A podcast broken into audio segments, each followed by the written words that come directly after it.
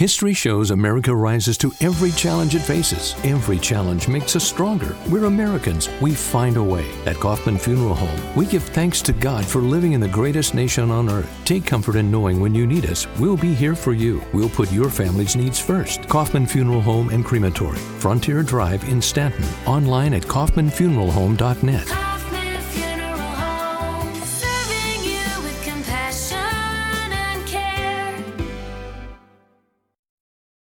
You're listening to the Biohazard Declassified Podcast. Hello, everyone. Andy and the BHD team here. Thank you so much for tuning in to this edition of the Biohazard Declassified Podcast. No. Warning. Spoilers ahead. Resident Evil Village has been out a week now. We've really enjoyed it. And we would love to speak in depth about the intricacies of the story and the outcomes of Resident Evil Village. So if you're watching this and you haven't played it and you still want to play it, please turn away. We will now begin. Gentlemen, what did we think of Resident Evil Village overall? Probably one of the best games Capcom in general has put out in quite some time. Like I was obviously a big fan of the remakes, as a big fan of Devil May Cry 5, but I think Village took the cake over all of them so far. At least as far as RE Engine games go, a almost perfect game, 9.5 out of 10 for me. And for you, Matthew? Yeah, I'm right there with him. I mean, honestly, the expectations were high for this, and it literally shattered those for me. This game was a masterpiece. I was in love with it. I'd honestly say 10 out of 10 for me. Probably my second favorite game at this moment. Without a doubt, a game of the year contender. Oh, absolutely. 100%. I personally think, and I spoke about this on my streams, that we are very lucky that this did not come out in the same year as Last of Us, because I think we would have seen a huge miscarriage of justice. Really, because I really feel like Last of Us may have gotten the edge over Resident Evil Village, and that would have been massive shame. But I had a great time playing Resident Evil Village. I feel like it's got a ton of replayability still. There were still people complaining about the length of the campaign, but I finished it in about 9 hours or so. I was watching everything. I was picking all the files up and everything. I definitely thought I got my money's worth, and there's still more for me to do. There's obviously the mercenary mode, and unlocking everything. And I'm so happy I brought all of that back. Let's start off with the story. We're picking up the reins of Ethan Winters once again, except now we've been moved to Romania. How, Jesse, when you initially started playing, again, it's a little bit twisted because we kind of knew going into it what was going to happen initially, but how did you feel playing that for the first time? Chris bursting in that scene. It's one thing, and this is like on the leak and rumor following side of things, where it's really interesting. Like, certain things are going to happen before they happen. Like, we heard about Mia getting shot by Chris, like all the way back in like September of 2019. And then, when the first trailers came out, like to see it, and then to play it is three different experiences. Like, it's one thing to hear about it, it's one thing to see it, and then it's a whole other thing being in that moment. And just like I said, being on a almost 3 year long journey to get to that point, from just hearing whispers and murmurs about it to seeing snippets of it, being shown, then to finally sit there, controller, mouse and keyboard in hand, and actually play it was just. It was honestly, a breathtaking scene to watch, like in its entirety. And, like I say, it was just a really wonderful experience to finally see that play out and get the story surrounding it all the way to the end of it. What about yourself, Matt? What was your initial feeling of sort of an evil Chris Redfield? We've never seen an evil Chris Redfield canonically. We have seen him briefly. Revelations 2 E3 trailer, but we haven't seen real evil Chris Redfield. What were your thoughts watching this scene and playing as Ethan? So I think when I first heard the rumors and information as well, I was very shocked. I mean, from the beginning of the franchise, Chris has always been a lead character, a good-hearted, you know, soldier boy character that'll do anything he can to do the right thing for people and to help. To see Chris in a situation where we really don't know his full intentions, to see him on the darker side or the other side of the coin, you know, I mean, just like Jesse said, you know, we had the rumors, we saw the trailer, but once you have the controller in your hand and you're behind Ethan's eyes and you get to witness this, it just really paints a picture for what you think Chris is going to be doing in this game. I mean, we've never had him go out on a limb before. We've never had him do drastic, you know, things to set things right, especially if it involved hurting the other characters. So it was almost like we had a whole new character to deal with. And without spoiling or getting into it until we get to that conversation, you know, we got to see portions of Chris evolve throughout previous games. And then we just get thrown into this whole new mood, whole new character. We have no idea what's going on. We don't know the backstory. We don't know how long it's been since he saw Chris from 7. We didn't know what Chris was going to do. So I was a little shocked. Oh, agreed. And it was very apparent playing Resident Evil Village, and I want to pose this point to you, Jesse. I really got a feeling that they were human. They were finally giving Ethan a real backstory and real emotion. I felt like when I was playing Resident Evil 7, the intention was there because it was, you know, it was first person. You are meant to be Ethan Winters in a way. With Resident Evil 8, they just went balls to the wall and giving this chap so much emotion. And what were your feelings playing as Ethan and experiencing what he experienced? So yeah, there's a huge dynamic change between Ethan of 7 and Ethan of Village. Like obviously 7, the intention was more to put you in the situation, so they kind of dehumanized Ethan to allow the player to kind of role play that experience. But then with Village comes along, you've got this weird scenario where I think the core idea of you as the player still being the experience while also dealing with a more humanized Ethan, I think made for a really interesting dynamic, because a lot of times, like while I was playing it, I had the same kind of emotional reactions as Ethan did as the character.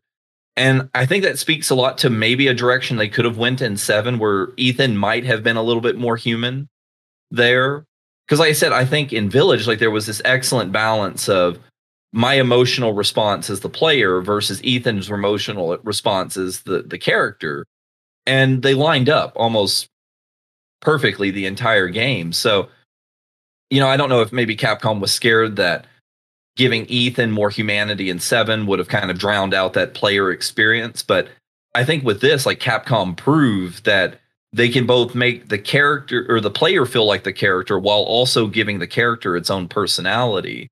And it was really wonderful to see, because everything about Ethan, like the response, the reaction, voice acting, all of it, I think was just absolutely on point for a man in this scenario. I did find a couple of areas where I'd be like, well, like this should be weird even in the Resident Evil universe as far as reactions go. But overall, I would say they absolutely nailed a human response to the situation Ethan finds himself in Village. And I really felt like there were times in this, and this is a perfect scene actually. This was in the demo, so there's not too many spoilers here. He says, "Why does everyone keep dying on me?" And he has this real punch to the way he delivers his line. And I was discussing this off air that. This was, Ethan went from probably the bottom of my list in terms of Resident Evil characters I care about to maybe second or third. He super jumped up in my estimations. I had so much fun playing as Ethan Winton, experiencing it from his eyes and watching his story play out. Something that did become apparent was Capcom's distaste for his hands. Well, I don't think it's just his hands. I think Capcom, like it's funny to read in the interviews where you'll see all the producers and everybody on the game talk about, like, you know, we wanted to continue Ethan's story because we loved him as a character. And it's like, that's some like twisted kind of love, because Ethan has gone through more trauma than any other Resident Evil protagonist that I can think of. Like, I think maybe one of the worst things that happens canonically to any of the characters is, you know, Rebecca gets bit by an eliminator. You know, I think that's like the most trauma anybody's went through. Ethan's had arms, legs, you know, cut off. Like, you open the game. Like, I love the fact that, you know, you play through the house portion of the game, and then you go immediately into the car wreck with Ethan walking through the snow. And the first thing that you come across is a barbed wire fence, and Ethan goes to climb under it and immediately cuts his hand. And it like set the tone for the entire game. And it's like, oh, okay. Like, we're going in early with Ethan just already getting himself tore up. And actually, there's a scene a little bit later in the game, again, spoilers to everybody who's watching, where Ethan gets his arm completely severed, completely off. Similar to what happened in Resident Evil 7 with his foot. But that wasn't the worst for me. The worst, and I still cannot watch it, I've seen it many times now. It's when this is going. He's hanging by his hands, and he kind of pulls his hands downwards, and it's kind of like flopping around. And it's something to do with the hands, man. Just really freaks me out. Watching that scene play out, because it's funny. Like, I had, you know, this was talks back like maybe a year ago. It was right after the first or second trailer came out. I noticed when we were going through stills of that scene that there was like hooks and stuff. Like, because I think I brought it up on Twitter because a lot of people hadn't noticed it, but around the chandelier there was hooks, and I was like, okay, using that as one thing, and then seeing like Ethan kind of looking down at Lady Dimitrescu and her daughters. Like, I had already kind of figured that at some point Ethan was going to get like strung up. But then actually seeing it, like, I can't watch that scene. Like, I have to, I literally look away from my monitor when he's ripping his hands off the hooks, because I can't. Like, I can put up with a lot of things, like gore wise, but something about just, you know, getting the skin like right through here ripped off. Because like as soon as that happened, I literally looked down at my hand and I was like, "Can you even use your hands?" Like, if they get ripped that bad, like, I don't know if I could have just been able to walk. Like, I'd have cashed out right there. Like, I might have been able to, you know, keep going after the hook in the leg, or, you know, maybe getting part of my hand bit off. Because I mean, yeah, like right before that, he gets, you know, two of his fingers bitten right off by a lichen. And I'm like, you know, maybe I could put up with that. But the second I got strung up with by my hands, like Jesus Christ style, I'd have cashed out. I'd be like, you know what, it's not worth it at this point. Oh no, it was horrific, and I did not want to be a part of that. But that's what's the beauty about this art, is that it can put you on edge, it can make you scared, it can make you happy, it can make you sad, but it can also make you silly, squeamish. It actually took me back to the Resident Evil 7, the Japanese DLC, where instead of chopping the fingers off, there was some sort of weird rule in Japan where they don't like it, where the fingers are severed, but it's perfectly okay to bend them all the way back. That's perfectly fine. Yeah. No, to me, that was the more like the Japanese version of RE7, the 21 DLC, like, is more gruesome than the American version of it, where the fingers are actually cut off. Like, because I'm thinking, like, again, like, it's thinking about it from a personal perspective. Like, yes, like, would getting a finger cut off suck? Like, yeah, absolutely. But to me, like, it sounds worse than, like, what sounds worse? Like, one clean cut, or literally your finger going back to the point where it snaps in half? Like, and I'd say the latter is way more painful and be way more of a gruesome experience. And there's parts in this game where Ethan's climbing a ladder and he's only gripping it with three fingers. It's just, I'm like, how are you holding on? Like, how do you not just slip off?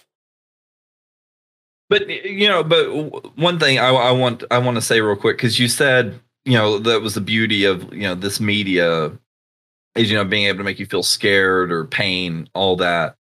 I want to just go ahead from the get-go, call Capcom out on their bullshit from the interviews that came out to IGN right before Village release, where they're like, oh, yeah, in response to fan feedback from 7, we toned down the scare factor from 7. Bias. Yeah. Down.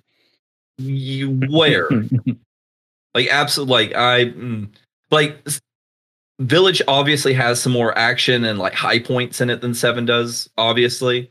but the fear parts of Village blow everything out of in 7 out of the water, like 100%.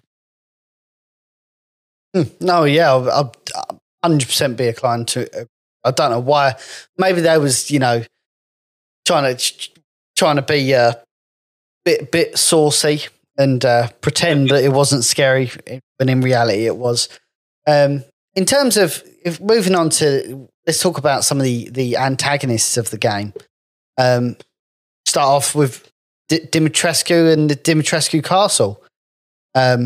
Matt, what was your initial thoughts going into Dimitrescu Castle? Obviously, we experienced this in the demo, and it was fully fleshed out here. Yeah, speak to us about Dimitrescu and the daughters. So, to start off, at first, I think for every one of the four lords that we had, their sections were absolutely wonderful and distinguishable from each other. We knew with Lady D and the daughters that we were going to be in that kind of Spencer classic Victorian, you know, Romanian kind of village. And the enemies as well as the scenery plays a real big part in it. I think that section for me specifically had the most nostalgia when it came to classic games. There's a few parts in the game that really give you those four vibes, and this is definitely one of them. And with Lady D specifically and the daughters, we got a good dynamic of like how things worked in the village. We got an understanding of what the castle was for, the reasons for the winery, you know, like the creatures you find in the underground locations. The one thing I will say is I was very interested in that Lady D was marketed so much, but that was our first boss that we actually got to get involved with before we got to the rest of the game. Because I feel like she could have had a little bit more time on screen. I feel like there's a little bit more they could have done. But for what we got, it was good. I mean, we got to see, you know, the battles from each of the sisters. We got to see her emotions on what's going on, not only with losing her daughters, but speaking to Miranda as well. Her encounters with Ethan all up to the final boss fight. It was fantastic. It was good. Mm-hmm. Yeah, and I have a theory on that. And I've spoken to a couple of people around the community about it, and we kind of come to the same consensus, but this is going off into rumor territory, speculative, like speculation. I think the reason why Lady D was so hyped up in marketing is I don't think Miranda was always the central point of the game. I think Miranda as the main villain came very late in the game's development, like even within the past year. Because like we do know from like the Ragnar hack that there was a lot of changes to Village around June of last year. And I honestly believe that's when Miranda and the Duke were added into the game, because there's a lot of stuff in the hack to speculate that the Duke wasn't initially the merchant character, which is something we had reported on during the initial playtest rumors, which were 100% accurate, minus the fact that the old woman in the village didn't have a merchant aspect to her at all. So it's really weird for all of the information to be correct, except for this one little minor detail. So I fall under the category that Miranda and the Duke were added very late game, Lady D being the primary villain for the majority of the game's development. But once Miranda was added, Capcom had already built their marketing program around Lady D being the central character in the story. And by that point, the internet had already fallen in love with her, and I think Capcom spent a huge budget on having Lady D marketed as the primary antagonist. So when they added Miranda, they're just like, oh, well, we got a good thing going. We've already spent a lot of money. We're just going to continue down that path. That's my, like, again, like I've got, obviously got nothing to back that up, but just looking at how Lady D plays in the game versus the marketing, like I really think that Capcom had already paid a bunch of marketing for Lady D to be the main person, and a last minute change made Miranda the main person, but it was already like working in their favor anyways. You know, obviously the memes and everything that came out of Lady D, you know, was selling the game for Capcom, so there was no reason to throw in a extra character into the marketing budget at that point. Mm-hmm. Yeah, and I really feel like, and this game has very, very few cons, but it does have cons because nothing's perfect. One of the cons that I felt when I was playing is I never felt like, again, Dimitrescu was bigged up as, you know, the boss of all bosses. even at one point called the female tyrant, which to that element I'd say kind of lives up to it. She is pretty much invulnerable until her final form. I just felt like she wasn't a threat at any point. Okay, yeah, I got my hand cut off and I had to run away from her for a little while. I just felt like when she was stalking me, when I played Resident Evil 2 with the Mr. X, felt like he was a constant threat. I hated going to pick up the old Jack from downstairs in that little room because you have to walk through the liquors and then you've got Mr. X following you. But I just, I felt like Dimitrescu was really passable. I easily pass over no issues. I think the big issue there with Lady D is, for one, we've already had this type of enemy 4 games in a row now. We had Jack in 7. We had Mr. X in Resident Evil 2 Remake. We had Nemesis in Resident Evil 3 Remake. Now we're going to Resident Evil 4, or excuse me, Resident Evil Village with Lady D as this new stalker character. So we're already used to the mechanic by now. Like, the strategies that you would use to avoid either 3 of those is the same strategies you would use to avoid Lady D. And then with the castle dynamic itself, like, all of the enemies are either, you know, outside on the roof or downstairs in the basement. So when you're traversing the, you know, 2 or 3 main floors of the castle, your only enemies are Lady D and 2 of the daughters at that point, because you finished the one daughter off fairly quickly.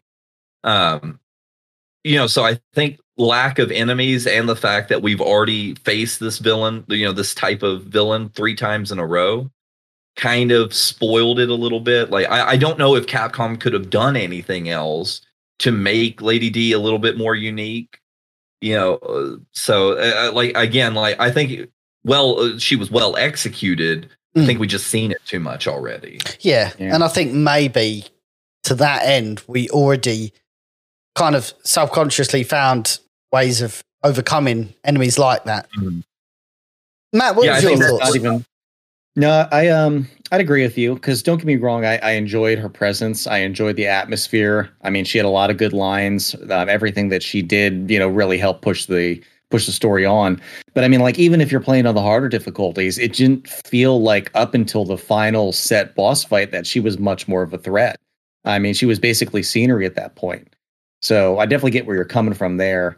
And yeah, you're right. We've been used to, like, the tyrant, Mr. X, Jack. But even in this one specifically, I mean, other than the fact that you can't really down or damage her was the only really big difference compared to the other ones. You could down them to the point that if they took enough damage, they were out permanently for, what, 5, 10, 15 seconds.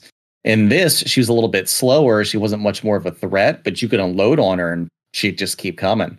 So it was basically just keeping you moving through the game, getting your puzzles done, collecting the masks. She was just made to be more of a presence than an actual boss at that time. And then once you get to the very end, and don't get me wrong, I did enjoy her final boss fight. I thought it was new for Resident Evil. I thought it was exciting. I thought the mutation was really cool as well. But just kind of like a little bit of a tease up until then. Yeah, no, I get that. And like I said, I think the only time I felt legitimately concerned about Lady D's presence was the part in the cellar where she cuts Ethan's hand off, where you have to change the levers or you know, you have to pull the levers, especially in Village of Shadows difficulty. Because she one hit, you know, like puts you into like the blinking red caution with a hand swipe, and I got hit immediately. So I was running at like half speed and, you know, the screen gets all blurry and stuff. So yeah, I think that was like Shadows, definitely. Because like they throw the standard enemies in there as well to make it even more difficult. Yeah, so like that's the thing. Like she wasn't really a threat until the hardest difficulty. But I know most like even myself, like as a casual gamer, like usually I don't play on the highest difficulties. I was doing this more of just as a challenge, you know, to myself. And yeah, I think that was like you have to play it in the highest difficulty to actually make her a threat. And then again, she's only a threat in certain areas. I felt that about the Nemesis as well. Like when I played Nemesis on normal mode and even hardcore mode, wasn't really a problem. And then like the nightmare mode hit you. Like, holy shit, this guy does. Oh, sorry, Inferno.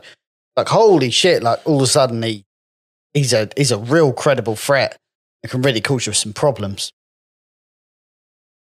Yeah. Yeah.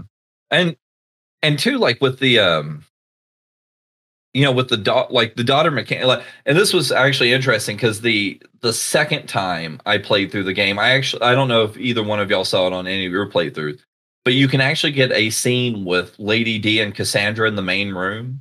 Yep. Like I didn't experience that in my first playthrough, and I've actually only had I've played through 6 times now, and I've only actually seen it in one playthrough. Like I don't know what the pathing is to get it, but there was actually a really cool scene between Lady D and I think it was either Cassandra or Daniela, which I think it was Cassandra, because once you've done the first 2 bosses, if you come back down through the elevator, you take a right to go through that unlocked door to the main hall. If you don't go all the way through, Lady D is standing up on the balcony and she's talking down to the daughter. So I think it's just set after the second, as soon as you come off the rooftop. Yeah, see, I watched that scene and then like Big Dumb like walked into the middle, because that was on my Village of Shadows playthrough, and I got absolutely wrecked in the main hall. Like the one place I was like, oh, this is like the easiest place to do, and yeah, no, like because Lady D ran down the stairs and Cassandra was right there as well, so that was that was not fun. So moving on to. The second house of Resident Evil Village, or house of, was it called the second Lords? I can't remember. 4 Lords. Yeah. Well, I think actually before we move on to that, we have to discuss the kind of plot point between the 2 houses. Like once you defeat Lady D, you go to walk out and you pick up the dirty flask. Yes. And yes.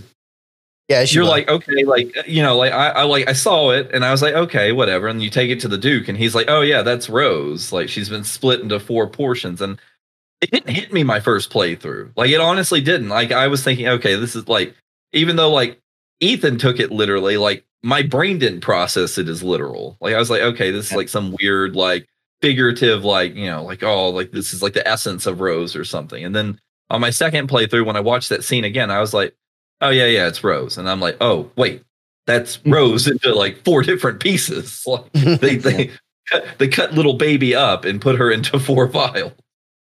Yeah, the first time you play through, your mind just wants to process it as though, like, okay, well, I need these 4 pieces to get to the final boss. Sure, no big deal. But then actually, you start listening to the actual plot between Duke and him, and just realizing that Ethan's carrying around parts of his daughter, and it's just like, oh, okay, well, I get where they're going with this now. All right. So. And let's not forget the absolutely beautiful irony of Ethan killing 3 of Dimitrescu's daughters and then going, I just want to find my daughter. And it's like, hang on a minute, you just took 3 of mine. What are you doing? I think actually Lady D makes a small reference to that in the game. Like obviously not to that extent, but you know, like she says something about, you know, Ethan's daughter being taken and also like her daughter's being killed. Like it's a small little optional line, I think, in one of the fights. I think this would be a good time to talk about the Duke in detail, really. Obviously, Duke serves as the quote-unquote merchant character of Resident Evil Village, but really, for me, provides quite a deep replayability to Resident Evil Village with weapons, ammo, upgrades. But I think it does it better than Resident Evil 4 and 5. Like even that you can sell the guns back to the merchant, but when you buy them back, they've still got the same upgrades. That's hugely beneficial than starting again with what they did in 4 and 5. Who is the Duke? Even the Duke doesn't know. Yeah, in the Duke's own words, like even I don't know that. Now, like it's inferred that the Duke works for the Connection. Like he's very aware of Mia and obviously knows Ethan. Like, I don't actually know where that came from. Now that I think about it, I don't know if it's actually explained in the files, but the Duke has some kind of connection to the Connection. Like outside of that, the rest of Duke himself is, you know, out in the wind. Like we don't know much. And I think, like I said, I think a lot of that is Duke wasn't always a character that was planned for Village. So I think a lot of, like, they intentionally made his backstory kind of mysterious because he was like a last minute addition, and it's easier to just be like, oh, who's, you know, spooky backstory versus like trying to cram a narrative together in a short amount of time. Mm-hmm. But I would say this holiday season, we all wish for hope and healing. Children and families who spend their holidays at the hospital deserve a reason to believe in first steps, in giggles, high fives, and hugs. For 150 years, Children's National Hospital has provided world-class care and groundbreaking research. Please donate today to help patients and healthcare heroes this holiday season. Visit childrensnational.org/holiday. That's childrensnational.org/holiday. Shop on eBay this holiday season to get more for your dough on stand mixers. Or get more for your buck on this season's hottest tech and gaming gear. And on eBay, you can even get more Ooh. Bling for less cha-ching on jewelry. You can get more because you save more on premium brands with eBay's exclusive deals. Get more when you get it on eBay. I was just saying, but I would say he's a better merchant mechanic than, like, it's four in the form that it should be. Like, yeah, I think Capcom really 100% nailed this. Yeah, yeah, and he doesn't just, you know, I love the original merch, iconic, and, you know, sung the mine interest, but he didn't really advance the story in any way. Like, he was just, he just kind of, what I liked, what I'm trying to say is that. What I liked about this is they justified his existence in that space, which they didn't do with Resident Evil 4. Like, to me, when I played Resident Evil 4, I was like, why the fuck ain't all these other people attacking him? Like, what is so special about this merchant? We all know he's got glowy eyes, but what is so special about him? Is he part of the Plagas? But what I love about the Duke is he like very, very, he spoon feeds you the story very, very slowly. And even at one point actually helps you, and you're in the back of his wagon, which is hilarious. Yeah, like it's definitely more implied that the Duke, outside of the plot of Resident Evil Village, had a definite connection and like a real world place in that environment, where the merchant in four seems to solely exist for like Leon's benefit. Where the Duke, the way that he talks and reacts, especially like when you bring him the crystallized fragments of each of the four lords, like, you know, he makes references, you know, like he acts like he knows these people on a personal level, where the merchant, like I said, like the merchant in four is just like, oh, I'm just here. Like, you know, I exist. Where the Duke, like, definitely was given a real world place in the environment. Like he, you know, was the actual local merchant. You know, he, you know, went, seems like he did business with the lords, and like I said, with his having some kind of connection to the connections, like, you know, he had a real place in the world, not just a shop mechanic for the sake of a shop mechanic. Mm. What about yourself, Matt? There's a few points of the Duke I'd really like to touch with. To be honest, I loved him. I think I like him more than the merchant. He had a amazing personality. He had a way to keep the character in high hopes. He was funny, he was creative, but at the same time, he assisted you when you needed it. Like you guys have both just said, this is the first time we've had any type of character or creature that's selling stuff to us in this game feel like they're part of the actual story and to have a background to be there. They're not just there for no reason. And there's a few things with that specifically, too, because this is the first time I think we've ever been able to actually purchase live ammo in a game. So there's a cool little addition with that, not to mention the upgrades for weapons, being able to buy things back with the same accessories that they had on them. And the one thing that I thought was really interesting is the entire time that this character is with us throughout the story, they're not attacked or involved with anything else other than that once. And I understand that it's because they have interactions with the lords, you know, they do business. But we've never seen him in harm whatsoever. Everything that's going on in the village, even during the times when the bell's tolling, when the Lycans are attacking the city, nothing. And then all of a sudden, he just appears right outside of Lady D's castle. So it's really interesting to figure out where he came from. But on top of that, I think he was a great addition. I enjoyed him more than the merchant from the previous one. He definitely was a likable character that helped press on the story. And I don't think it would have been without his help that Ethan would have succeeded in the end. So. And, you know, and actually, I just thinking about this, like, Capcom definitely took, you know, the merchant mechanic, the Duke, a lot from Devil May Cry 5. Like, for anybody who's played it, in Devil May Cry 5, Nico is the character that acts as kind of like shop, basically the Duke's role in this, and she's a very real, fleshed out character. And that literally just came to my mind that I think Capcom is perfected the merchant system elsewhere and kind of translated it back into Resident Evil, because the way Nico works in DCM5 versus the way the Duke works in Village is very similar. And like I said, I think it's something that Resident Evil's really needed, especially, you know, like 7 had to an extent a merchant mechanic that I felt was like really lazy, you know, collect the coins, unlock bird cages, and then six was just what it was. So it was nice to see the shop mechanic come back in such a fleshed out way. But like I said, I think like Capcom experiments everywhere with all their titles, and I think when Devil May Cry 5 came out, they perfected the merchant mechanic, and they're like, oh, now that we have a perfect merchant mechanic or character, let's translate that back into Resident Evil now. And I think it worked absolutely beautifully. Like, the Duke is probably in my top 10 favorite Resident Evil side characters of all time, if not closer to top 5 as far as side characters go. I can agree with that. Let's talk about the role of the actual village in Resident Evil Village. What was Mother Miranda's real purpose for the village? It was kind of explored a little bit later in the game, but obviously you saw the complete massacre at the start of the game.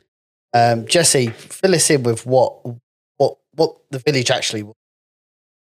So, like, the village has obviously been around a lot longer than Miranda, but throughout the game, you find out that Miranda's been around for, you know, almost 100 years or so, and like, it's the mold originates from the village, and Miranda's figured out how to manipulate the mold to basically give her eternal life and to be able to control things using. And she's basically, you know, for the past, you know, several decades been using the village as like a test sub, you know, testing grounds for ways to bring back her daughter, which is the main plot point of Miranda, like kidnapping Rose. So, you know, the village kind of just has existed at the behest of Miranda and her chosen 4 lords to kind of do with the village as they please. And, you know, we're led to believe that for a long time, it's been kind of malevolent, or not malevolent, but it's been kind of a give and take. Like, Miranda protects the village, you know, from the outside, you know, on the, I guess, the side that the villagers provide themselves when Miranda or Lady D needs, you know, because like, it's, if you read the files through Lady D's portion, especially, it seems like she takes a lot of young women from the village to come work in the castle. And when they fuck up, like, they go down to the cellar and get, you know, mutated and then become, you know, the kind of mindless, more zombie-esque characters we see versus, you know, the lichens of the actual village. So, it looks like up until the point where Rose is kidnapped that it's been kind of give and take between Miranda and the villagers. They sacrifice themselves. Miranda keeps them safe.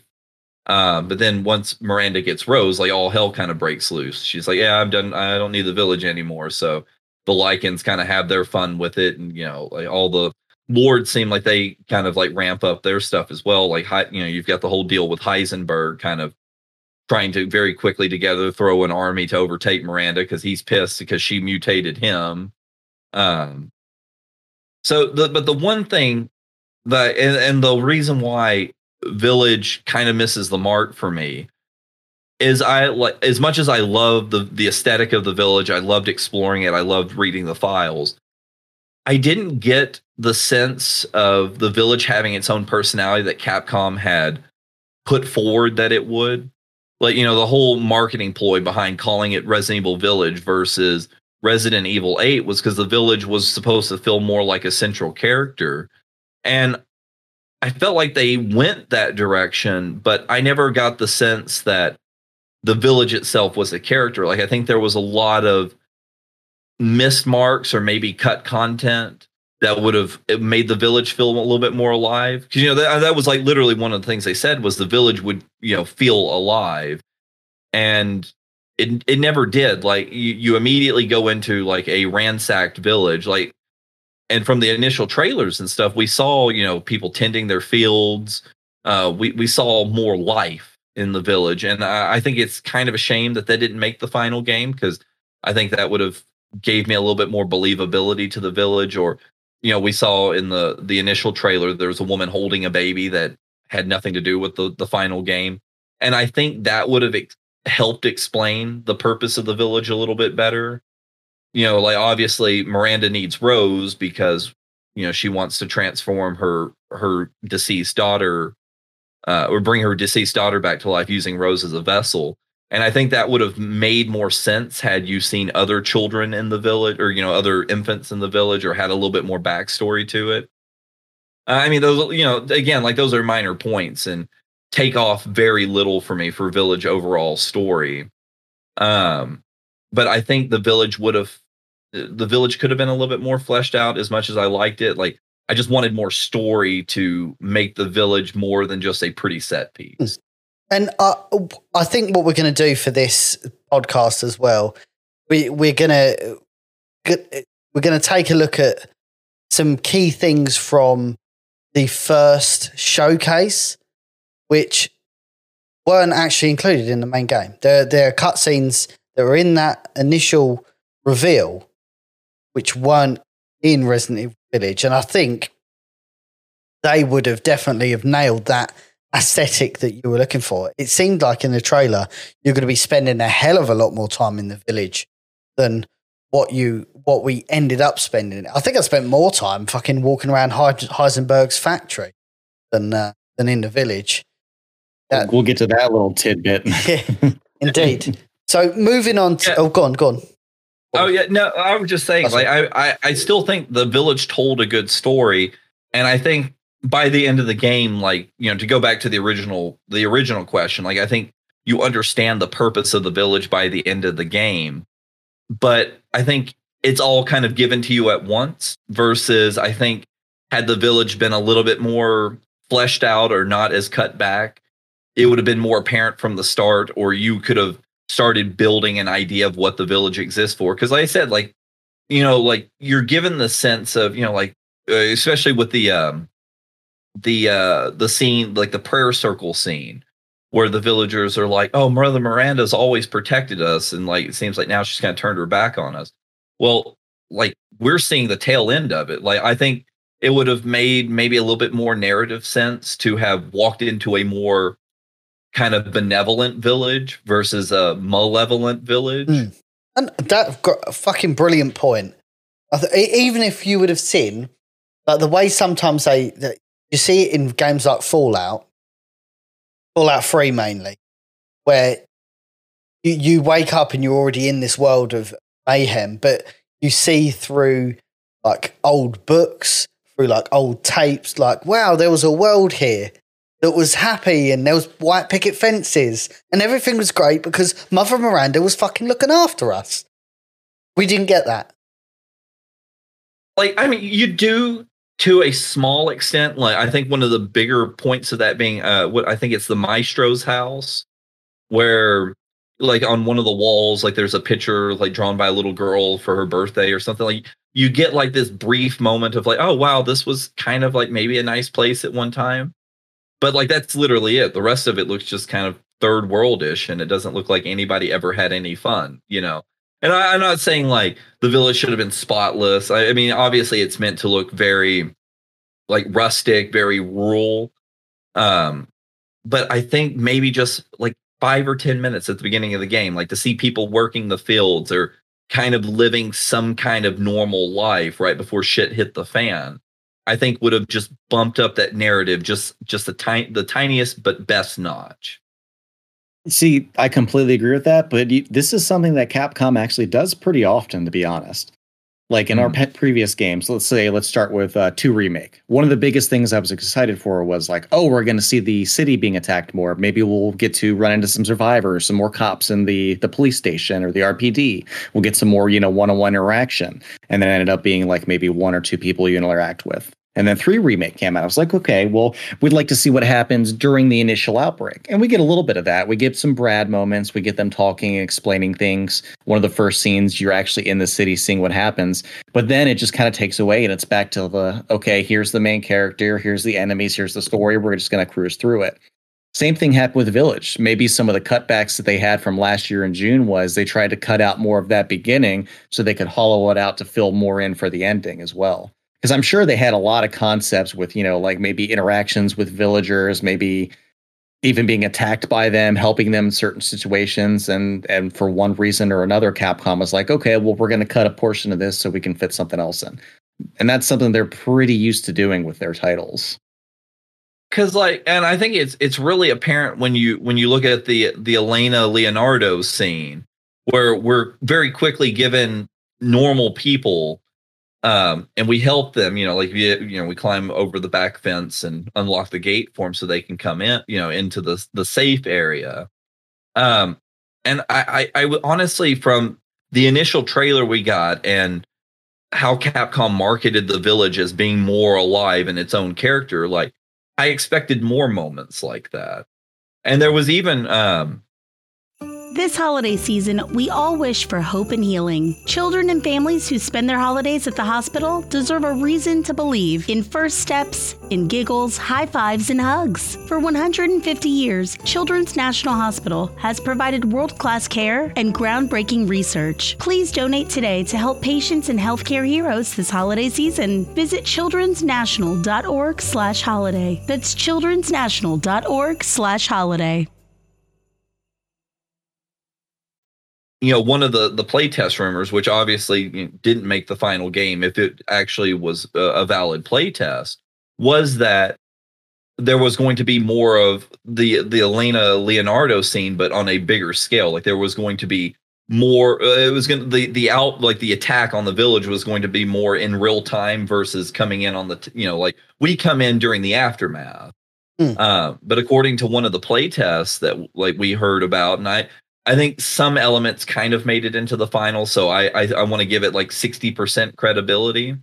But it was very clear in that playtest, there would be a lot of survivors trying to run to Louisa's house and going through that field area, where the lichens are kind of stalking the tall grass, all Jurassic Park, Lost World style, that you would be trying to run with the other survivors to Louisa's house, and you were going to be seeing people get picked off by the lichens and. Obviously we didn't see that in the final game, but I think again, it would have been that one extra little element that might have added just a little bit more to the storytelling of, how the village was somewhat peaceful versus, now we see it in its just completely destroyed state. I wanted that little bit of Resident Evil 3 Remake's intro in there, just a sliver of it. But you did, the problem is, it's not like these were conceptual ideas. These did exist at some point. If you watch the original playtest, there's a scene where literally Leonardo's staring out of a field, and there's all these, crows flying towards, if I'm not mistaken. Yep. Where is that in the main game? And there's a scene with Elena, and she's got a fucking torch in her hand. Where is that in the main game? So there were scenes that were inevitably cut, and were, at some point in the near future, I really want to go through the concept art and go through the showcase to see what actually was omitted from the final release of Resident Evil. Yeah, that's a huge project that's already. Somewhat under works, and it's a really interesting thing to read through these play tests and watch some of the older trailers and see what kind of fit together then but didn't make the final game, and all the these different ideas. So there's a lot to dissect there. you know, and even the concept art, like reading some of the little comments, because I did love that in the Resident Evil Village concept art. They have like these like little developer notes that are attached with them that kind of soft confirm some things that we heard about way back when that we didn't see in the final game. But actually, I think just one of them that being the biggest for me is Moreau section. Like we had heard that like Moreau section was going to be more fleshed out, have its own enemy style, you know, enemy types and stuff there, which obviously we didn't see in the final game. But in some of the Ethan Trauma pack files and the concept art, like Capcom actually says, like, yeah, we actually had a bigger design plan for Moreau's section with a lot more unique things, but it became too ambitious for the budget that we had. So some of it, you know, ended up getting cut and we got the Moreau that we got. So, you know, obviously it doesn't prove that the rumors we heard were true, but definitely lend great credibility to the fact that at one time, a more expansive area existed in the game that ended up getting cut down for the final. And I think, you know, the opening scenes we see from that initial trailer is also, you know, further proof of that. Like we see all these scenes that didn't make the final game, but you kind of see the remnants of what could have been. Yeah, no, don't think that's an unreasonable point. But I think you bang on the money there. But it is, again, it feels like we're being super critical here. But we did enjoy Resident. There were certain parts that... So, go on. Like this is the whole thing for me. Because I know it sounds critical, but I think you have to look at it from the standpoint of knowing what could have been versus the final product. Like, you have to be able to take the two, you know, separate them. Like, if you ask me, you know, what my opinion of Resident Evil Village as a final project is, like, again, like it's a 9.5 out of 10 for me. You know, those extra portions or whatever, like, I don't want to, I'm not going to grade what we got off of what I know or perceive that could have been. You know, like I said, I'd love to see those areas and I love talking about what could have been. But I don't, you know, like I don't judge the final product based off of, you know, rumor, hearsay and demos and stuff like that. So, you know, even if it sounds like we're being critical, like I think all three of us definitely love the game that we played. You know, we'd love to see more, obviously, but I still at the end of the day think that what we perceive to be cut content takes away very little in terms of overall gameplay. So we're currently watching footage of the is it Beneviento? Matt, what was your thoughts going into this? This has kind of two elements to it. You've got the kind of the dolls, and then of course you got. Well, we'll move on to that in just a second. Absolute nightmare fuel. I'm ready for that one. So let's talk about the doll. Let's call it phase of is it Beneviento? I think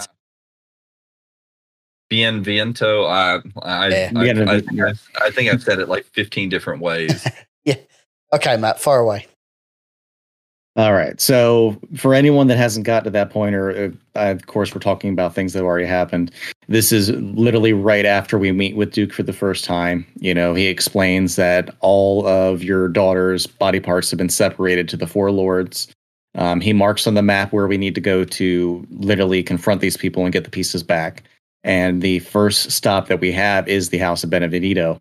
And the thing that's really cool about this is every separate boss or every separate lord has a different feel to their atmosphere, their location, their enemies, and their vibes. And this one definitely gives more off of a scary, haunted house, supernatural kind of feeling, which honestly, it felt not out of place. Like it felt like it was pretty good. You know, we're walking through the mist. Ethan has a couple visions of Mia, which, you know, from the player's point of view, we already know that like this isn't real. Don't buy that, Ethan. We get to the house, which in my opinion, that section of seeing the house over the ridge with the waterfall in the background is probably the most beautiful image in Village to me. Like, it's an absolutely beautiful location. We go up to this old rustic mansion. We press open the doors, and it looks like it's a normal living house inside. As for the dolls and everything that had happened in this location, this is hands down the creepiest and far out point of the game until later on in the session. We really get a horror vibe from it. We definitely get more puzzles, interactions that involve the player being uncomfortable or having to push through things to get from one section to another. I mean, anytime you're going to enter a house with a bunch of creepy dolls, obviously it's going to bother you anyway. But the thing that's really cool about this part is the entire location itself feels like the boss fight. We get deeper into the bowels. We go to the basement, go down an elevator. We find the wooden doll of Mia, your wife. We get to see this Angie doll that has been brought to life. We don't know why. We don't know how. Steals all your weapons. So automatically you're left to do all these different types of puzzles to progress through. And as you're doing it, the atmosphere is getting darker and there's a lot more scary things that happen. Things are popping off walls. You hear things around corners. And I got to say, this is probably my favorite part of the game. It's definitely the scariest. It's definitely the most interactive. It's a completely different feeling from going from a village of, you know, using a shotgun to mow down lichens to being completely helpless without any weapons, using your wits to get to the next location. And now that they're there, let's talk about that baby. Yeah, go on. So I knew little bits and pieces up to that part. I didn't know what it was. I didn't know exactly what it completely looked like.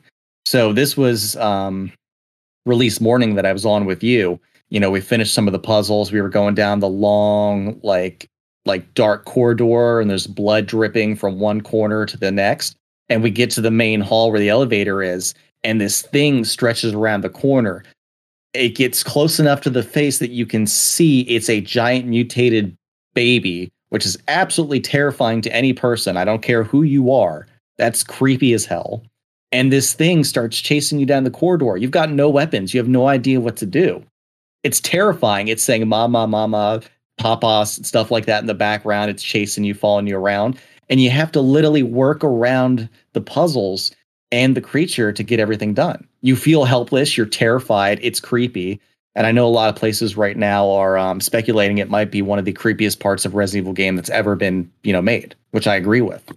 But that's why I liked this location so much, because even if it had a little bit more of a supernatural element to it, and you think more along the lines of 7, it was absolutely terrifying. The player was not ready for it. They were not expecting this. And I think the way it ended was perfect. So, and I definitely got some PT vibes from this. Like, again, PT is one of those games which kind of like, almost has become an urban legend. That this really felt like a little bit of a spiritual successor to PT. But fuck me, that was unreal. That was really, really tense. Jesse, what were your thoughts when you saw big slimy baby? So it was nice to see what, you know, like the baby from PT's been doing in the years since. It's nice to see him all grown up. I absolutely love this portion of the game. Like, I wish it was a little bit longer, but I understand why it's a shorter part of the game. But I'm a huge fan of escape room. And so playing this portion of the game, like, because this whole portion of the game is basically an escape room. Like, I absolutely loved it, and going back on later playthroughs and seeing how much can actually be cut out once you know the puzzle of it is really interesting. But I love the environment here. Definitely shows the potential of what Konami could have done if they wouldn't have been Konami. But yeah, no, I absolutely love this portion of the game. The environment was great. The feel of it was great. I love the big, slimy, disgusting baby. It was an element of Resident Evil, and even like the files on it were like, that's an actual, like, I think in the files it says it's like a 2 to 3 minute old baby that was mutated. So that's not like some like crazy like BOW. That's like literally a woman gave birth and 2 minutes later, like, they injected it with something to create this monstrosity, which makes it sound even worse. Like it makes it that much worse. Cause like it goes from being like, oh, like, you know, this is just something we grew in a tube to like, oh no, like this was like somebody's child that was like mutated minutes after birth. And then like going into the actual like boss fight there where I loved the idea of doing a boss fight with no weapon. Mm. Like it's something that obviously hasn't really been done in the past, you know, like Resident Evil boss fights, you know, from the very get-go to even 7, like it's always involves some kind of weapon. So it was interesting because going into the section, like you don't know, like you have all your guns at the start, and I'm like, okay, like what is this doll going to mutate into that I have to shoot and kill? And then getting to the end of it where it's like, okay, I solved the puzzles, I'm back out in the front room, and then like, wait, I still don't have my guns anymore. And then realizing that the entire boss fight is a, you know, big hide and seek game. I thought it was a really interesting style, definitely different than anything Resident Evil's done, and definitely different than all the other boss fights in Village itself. I think it was a really interesting mechanic, and now Ethan gets to be the only Resident Evil antagonist that has beat a boss BOW with no gun, no gunplay. Hmm. And let me see if I can get the sound actually.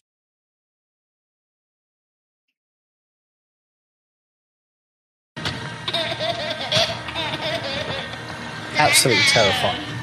Yeah, I don't miss that at all. Yeah, no.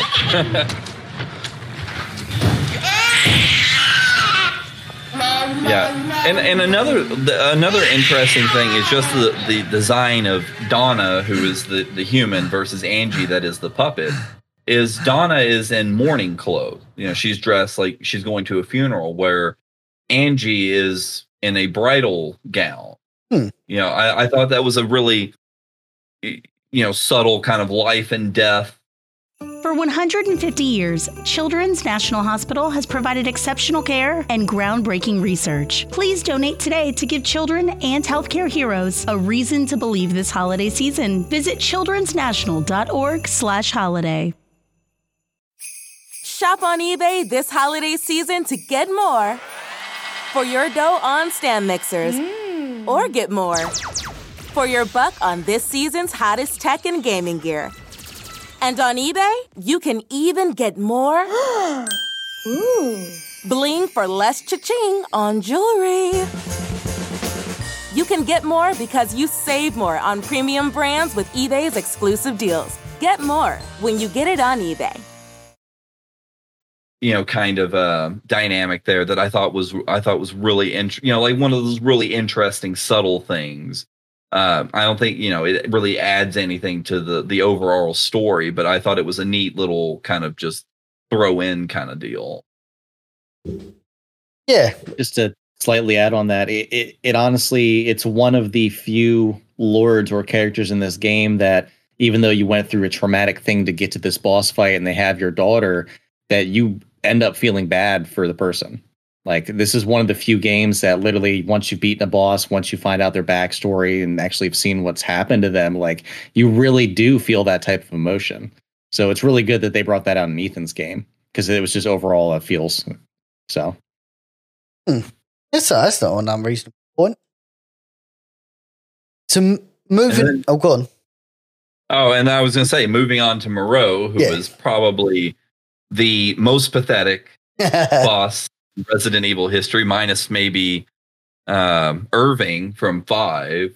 Like, it was pitched. I swear it was pitched. It was going to be, this is the next gen Del Lago, however you say it, from Resident Evil 4. You're going to be fighting on a boat, and there were elements you are on a boat, but yeah, this wasn't anything like that.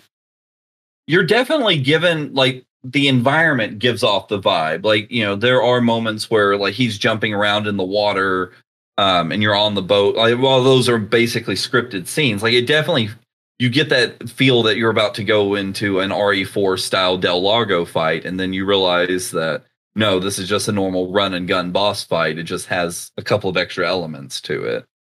So I was kind of let down a little bit by that. His boss fight overall wasn't bad.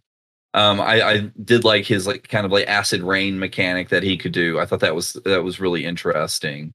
But overall, you know, it's just, you know, drain the swamp, fight him in a pit, call it a day. But it's funny because like in his more humanoid form, like you almost feel kind of bad for him the whole time because like he's just put out as like such a pathetic character. Just a loser, like, just a pure loser. Like even from the very get go, where Ethan wakes up after being captured by Heisenberg for the first time, like you know, like when you wake up and the Angie puppets in front of you, and like, you know, Moreau's to the side of her, and she basically like shoos him out of the way, and he like cowers and stuff over a puppet. You know, like he's just a huge loser the whole time. Like, you know, and then obviously he got the worst draw from the genetic lottery, you know, with his mutation, where everybody else, like Heisenberg probably being the most humanoid in appearance, you know, Lady D being a close second because she looks normal. She's just really tall. And then Donna having a messed up face, which is covered by her, you know, her veil.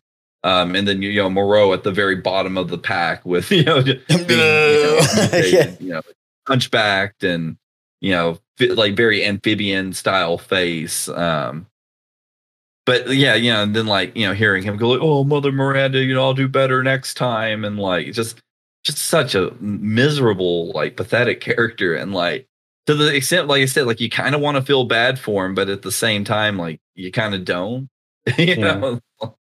Yeah, he's chasing you through the one section. He dives, and at this point, he does mutate when he's in the water, but he's chasing you through the one location where you have to climb up onto two of the pillars, and he's swimming through it. He's like, I'm the best. Like he's cheering himself on. He's super excited about himself. He's like, Mother Miranda, watch me. I can do this. And then 2 seconds later, he's back into depression mode, just talking shit on himself.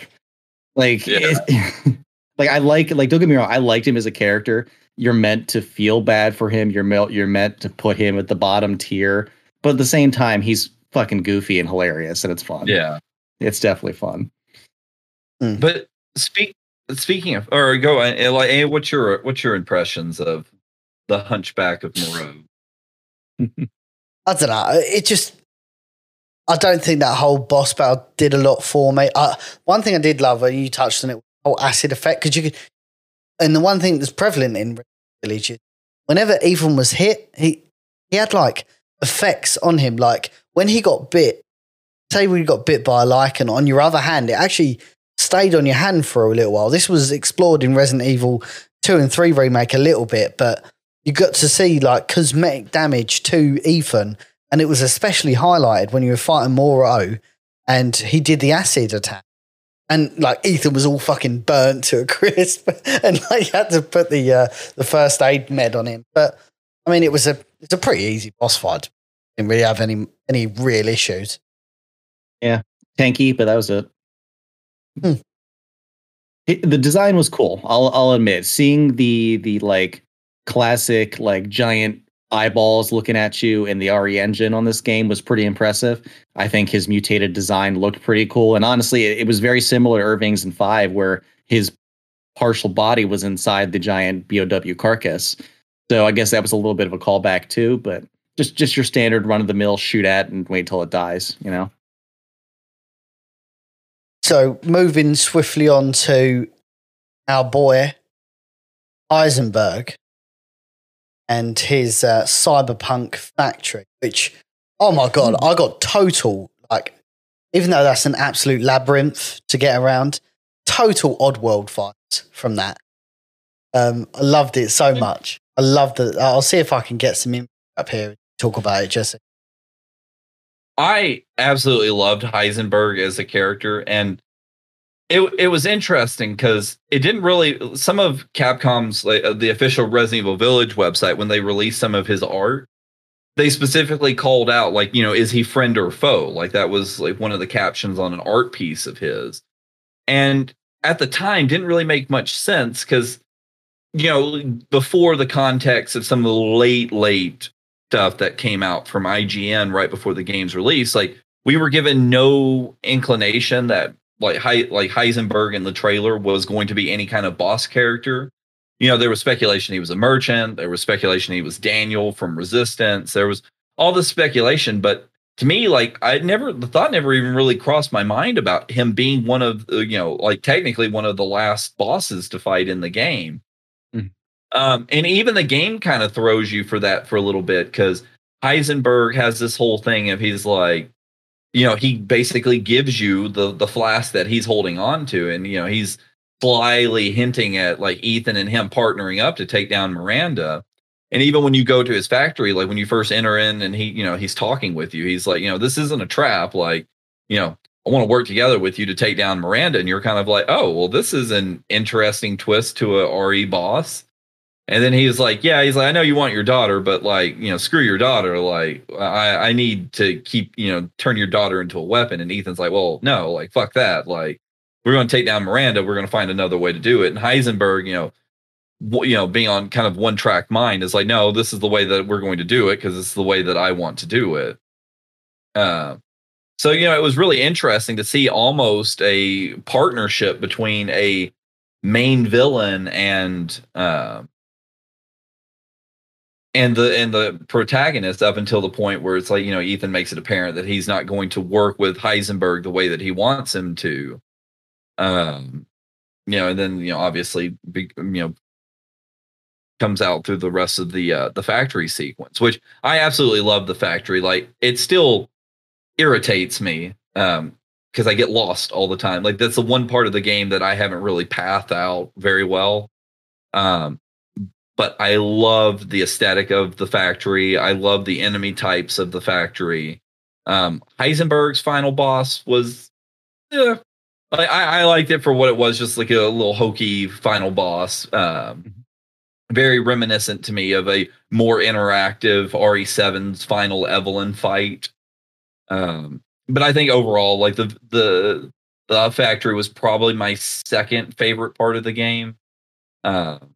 You know, I honestly would say the house Beneviento with the escape room aspect, and then the factory with Heisenberg, and then going the castle with Lady D, and then Moreau's being like my not least favorite, but I think in my opinion the like least fleshed out part of the game.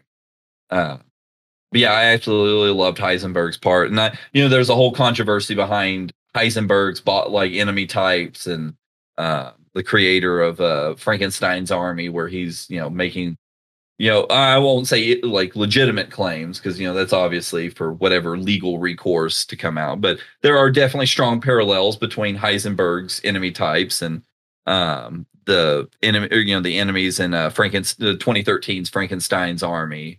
You know, that's obviously not a here nor there kind of thing, but I love the designs. If they were inspired, you know, by the film, that's great. They're just really good looking enemy types, and I've been, you know, greatly enjoyed his section and his boss. And it was nice too to have the kind of final section of the game have more enemy types in it, because Moreau doesn't have a lot of enemies, Donna doesn't really have a lot of enemies, you know, Lady D has some enemies, but it's mostly a collection of mini boss fights, where Heisenberg's is a good, I think the best mix of normal enemies and mini bosses.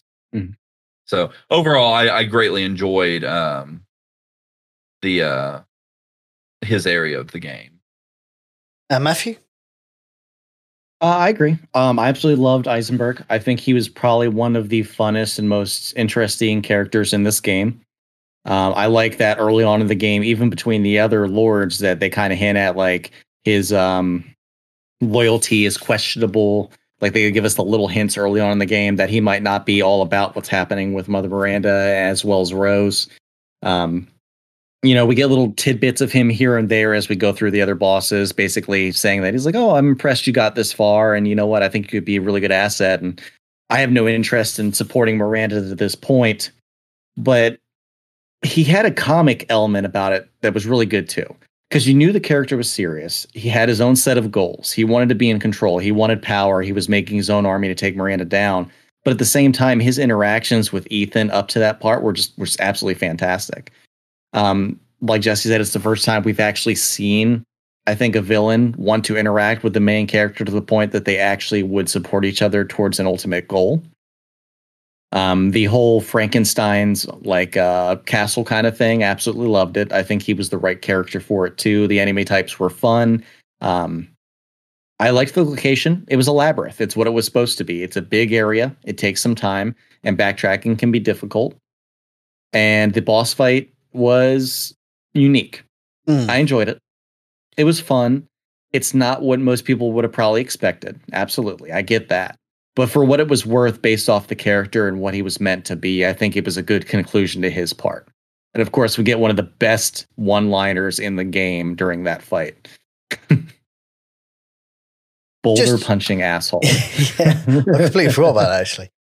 Just before you do fight with Heisenberg, you get this really interesting scene with Chris Redfield where he basically gives a bit of exposition about what is going on with Mia, with the village, with Mother Miranda. And I think this has been Chris's best portrayal since probably Resident Evil Remake, thinking about it. Yeah, I can agree with that. Absolutely. Yeah. He was a...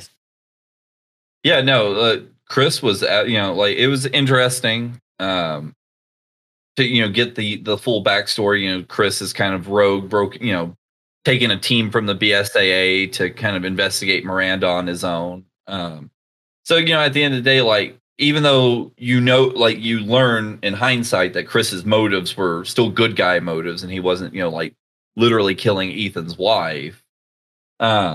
He still was a dark, you don't expect Chris to kind of go rogue like that. When we see Chris go on his own in 6, it's in the complete opposite direction where he just cuts himself off from that more military, militaristic lifestyle versus in Village. He goes, like I said, the complete opposite and goes into more of guerrilla warfare tactics at that point. Yeah. So it was really interesting to see Chris portrayed as that, and then to hear him and Ethan's interactions there, which that scene leads into the Heisenberg boss fight, and then during the boss fight, Chris blows up Heisenberg's factory, which was really cool because I honestly would have wanted to see maybe a playable section of that as Chris, Chris kind of running through the factory, having to plant explosives or something. But no, but all in all, that scene between Chris and Ethan was really, really well done. Chris's portrayal here, both his appearance and the voice acting later, the whole package was just absolutely phenomenal. Mm-hmm. Mm. Yeah, no, and again, we had an early suspicion. We only had 2 words to go off. Sorry, Ethan. And from when he said that, back of what last summer, I was like, man, that's Chef Shine. Shop on eBay this holiday season to get more for your dough on stand mixers. Or get more for your buck on this season's hottest tech and gaming gear. And on eBay, you can even get more Ooh. Bling for less cha-ching on jewelry. You can get more because you save more on premium brands with eBay's exclusive deals. Get more when you get it on eBay. Holidays are here, and so is fashionable fitness. Gift yourself a Samsung Galaxy Z Flip 3 5G, a phone that folds in half to literally stand on its own. Pair it with the Galaxy Watch 4 for ultimate wellness and wow factor. Check health stats, flex personal records. Over 90 activities can be tracked, like biking, swimming, golfing, and more. Invest in yourself with tech made to crush goals. Holidays open up with Galaxy. Shop it all at Samsung.com. 5G connection and availability may vary. Check with carrier. Products sold separately. And our theories were confirmed. It is indeed Jeff Shine. They opted not to use Mr. Vaughn. I can't remember what his first name is, but the character from Resident Evil 7, Redfield, and a little bit of a shout out to JJ from Residents of Evil, who actually says that this is the first game where Chris has a team. And none of them are massacred. So huge props to Chris Redfield for not losing anyone in this mission. Yeah, no, it was actually interesting to see Chris keep a whole team alive this time. But, you know, actually going into that, you know, like then after the Heisenberg fight, you know, we kind of get the little scene between Ethan and Miranda where, you know, she proceeds, you know, from, I guess, first time player perspective, you know, proceeds to kill Ethan by, you know, ramming her hand through his chest, you know, Resident Evil 5 Wesker style. And pulls out his heart, which collapses, which leads back into another Chris scene where he's speaking to somebody like not on his team about what is going on, you know, in the current situation, which was really interesting because, you know, like I said, that's where you get the most backstory of why, you know, they were following Miranda, why they, you know, broke into the Winters home and what's led to that point. Which, you know, leads into Chris's section of the game, which was too short for me. Like, I loved Chris's portion of the game. Like, Chris is like, it's funny that Jeff Shine has done both Chris and Carlos because his portions of both games are kind of the same to me. It's the more action oriented part of the game, but also the shortest part of the game. And I'm sure that's you know, an intentional thing, but I maybe wanted to see just a little bit more of Chris running through the village. I honestly, not just Chris running through the village, I wanted to see more of the team's interaction. Like, you're led to believe that the team is, you know, off in the background supporting you, but I honestly would have, I know it would have been more Call of Duty-esque, but it would have actually been kind of cool to maybe see like one or two of the team members like either fighting in the distance or maybe one of them following you around, kind of doing their own thing, even if they weren't overall effective against the Lycans. But it would have been cool to see a little bit more team interaction, or even with, you know, you're told the BSAA is in the area and you see their helicopters and you hear that there's BSAA guards on the ground, but you don't see anybody. You know, it's just you and a wall of Lycans in front of you. That would have been neat. Maybe like an introductory fight to Miranda, even if it was a brief like skirmish, like just something where Chris has kind of his own little boss fight. It just didn't. It's again similar to Carlos in RE3. I know Carlos has the whole like the cabin sequence from RE4, like with the shutters. But yeah, he really didn't feel like he had it. Yeah, I mean, you kind of have that hold off sequence with the target designator. Where, you know, you're fighting the waves in between recharges. And then, I mean, Chris, the closest thing he has to a boss fight is fighting Big Armored Hammer Bro, like right before you get to the final, you know, Chris, you know, real Chris scene. But yeah, like I don't know. Like I don't want the whole game to be a Chris section. I just maybe 20, 30 more minutes of playtime as Chris, or maybe like a little bit more to do past the village, because once you leave that final like little mini boss, it's all on rails from there. Like, you know, you walk down the path, you see the giant Mutamycin spore where you plant the explosive, and then you walk a little bit further and you get to read some of the, I think, the most interesting files of the game, which shows, you know, like that Spencer was involved with Miranda back in the day, like almost like a love interest kind of thing, but you know, two evil mad scientists falling in love and then falling apart. But yeah, but like the rest of, like, I would say the last 15, 20% of Chris's campaign's all on rails and cutscene, which I think is slightly unfortunate. Like I said, I don't want Resident Evil Call of Duty, but I think I could have easily stomached another 20 or 30 minutes of a Chris run through of the game. Yeah, no, agreed. It was certainly the more action element of the game. And again, this is where you had the biggest twist and something which I did not see coming at all. This hit me so far out of left field. It literally questioned my entire Resident Evil 7 playthrough. It made me go back and think, how does this make sense? Does this make sense? And again, fingers in your ears, feel free to tune out right now if you don't want to hear it. But 3, 2, 1, Ethan was dead, Resident Evil 7, and actually is infected by the molded Resident Evil 8, which explains why his arm managed to be reattached. It's why when he ripped his hand on the hook, it healed back.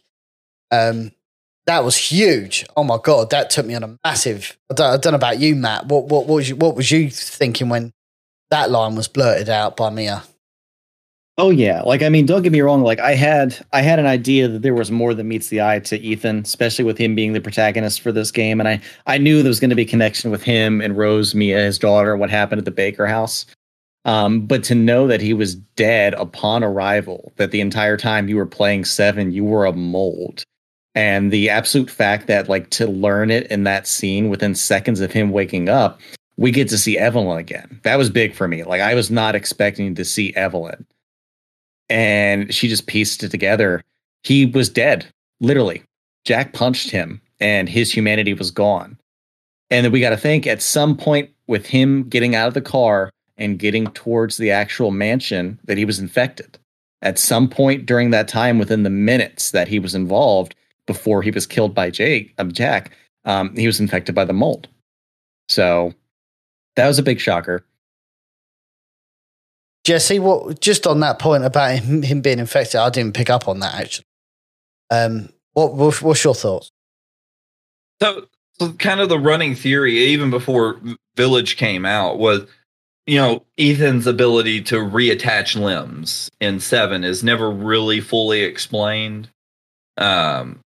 Like as far as like gameplay goes, like there's some like deeper lore, some hints and stuff you get. Like, it's never exactly said when Ethan is infected, but what kind of the popular theory is that you know, you enter the home, you go down the same path that Andre and all of them took, and when you go downstairs, there's the flooded part of the basement where, you know, you're walking through and Andre's body pops out of the water and he's semi, you know, rotten, semi like moldy. The big jacket, or excuse me, the big thought there is that that's the point where Ethan is first infected with the Mutamycin. And then from there, like, you know, you proceed the boss fight with Mia, where she cuts off your arm with the chainsaw, and then, you know, Jack, you know, punches shit out of you. You black out. You wake up, and you're at the dinner table with your hand stitched back on.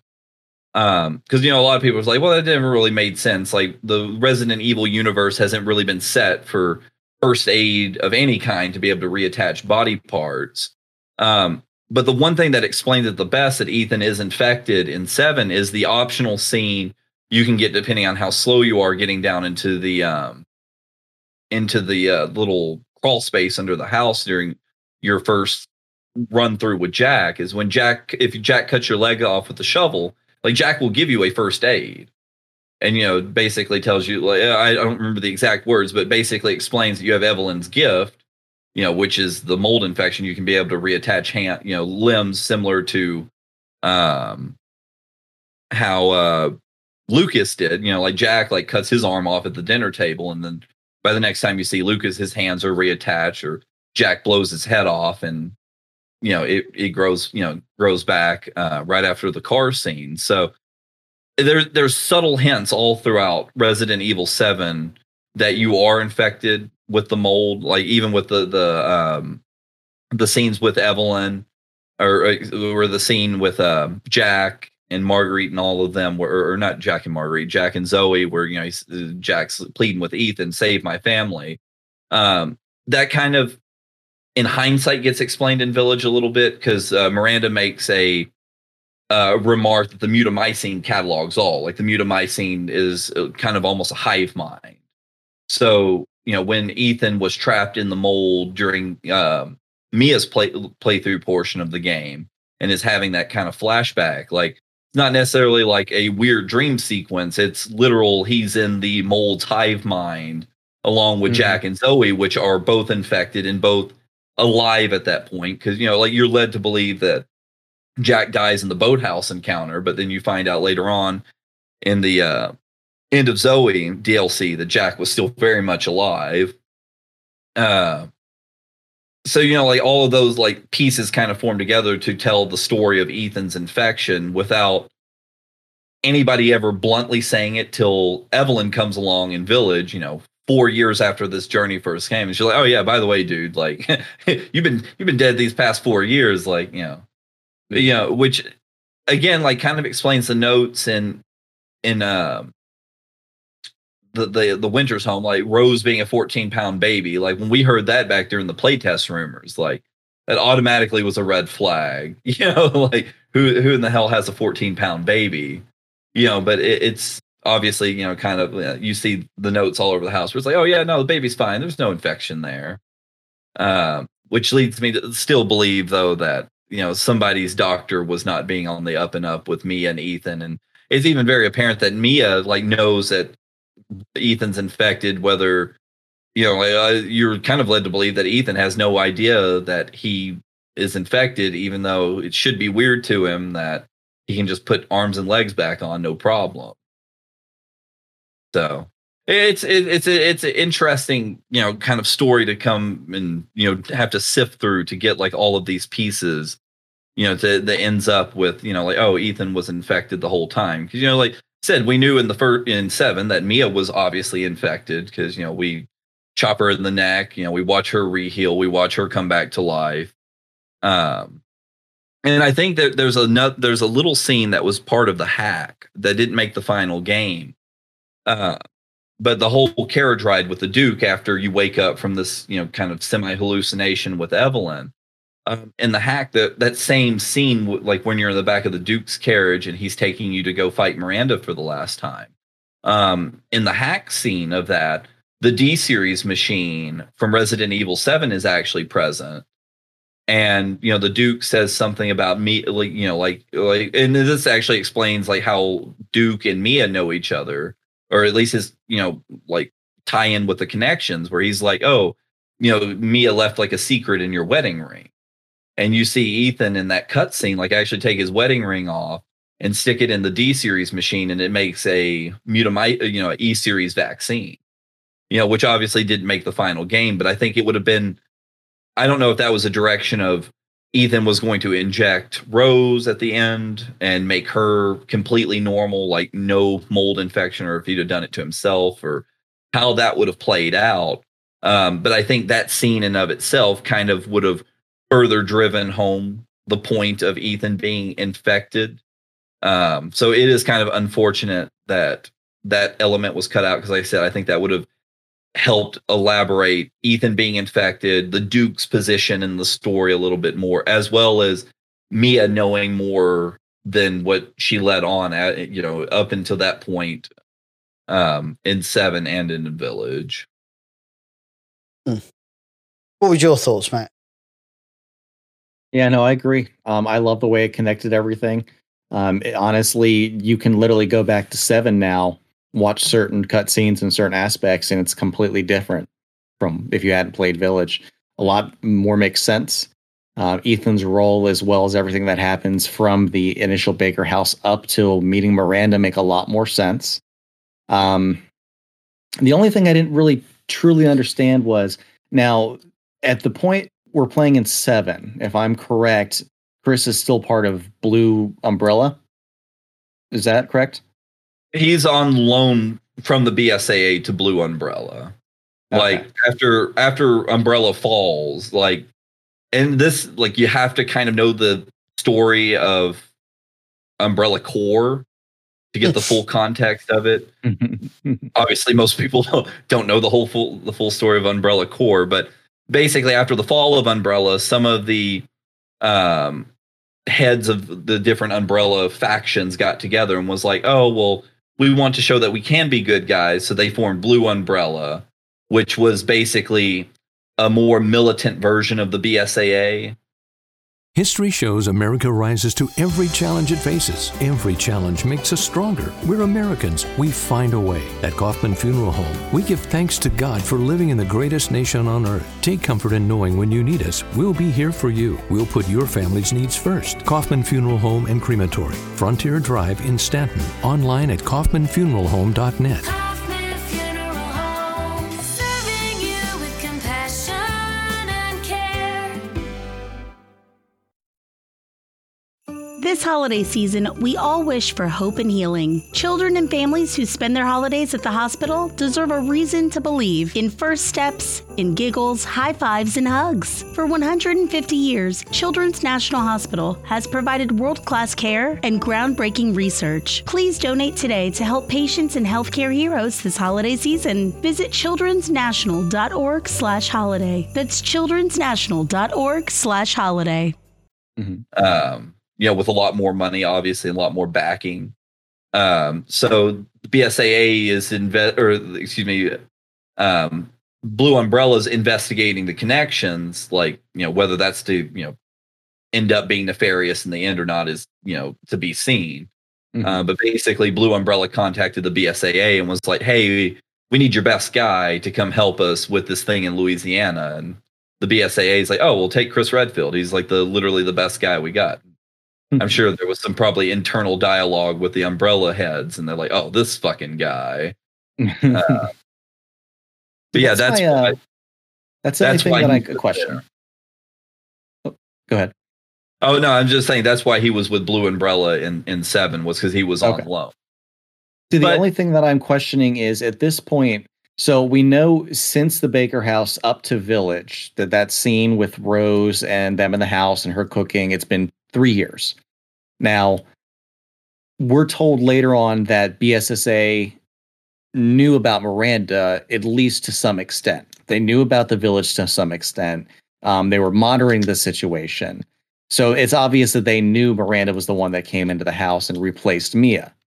I don't understand how it got to this point if they knew what the actual plan was, or did they actually know what the plan was? I'm not sure. You can tell from the way Chris talks, it sounds like obviously he's gone rogue from the BSA. It looks like after 7, that whole when the Dolby case was closed, he goes back to the BSAA, and the BSAA is currently investigating where the connections got the mold from in the first place.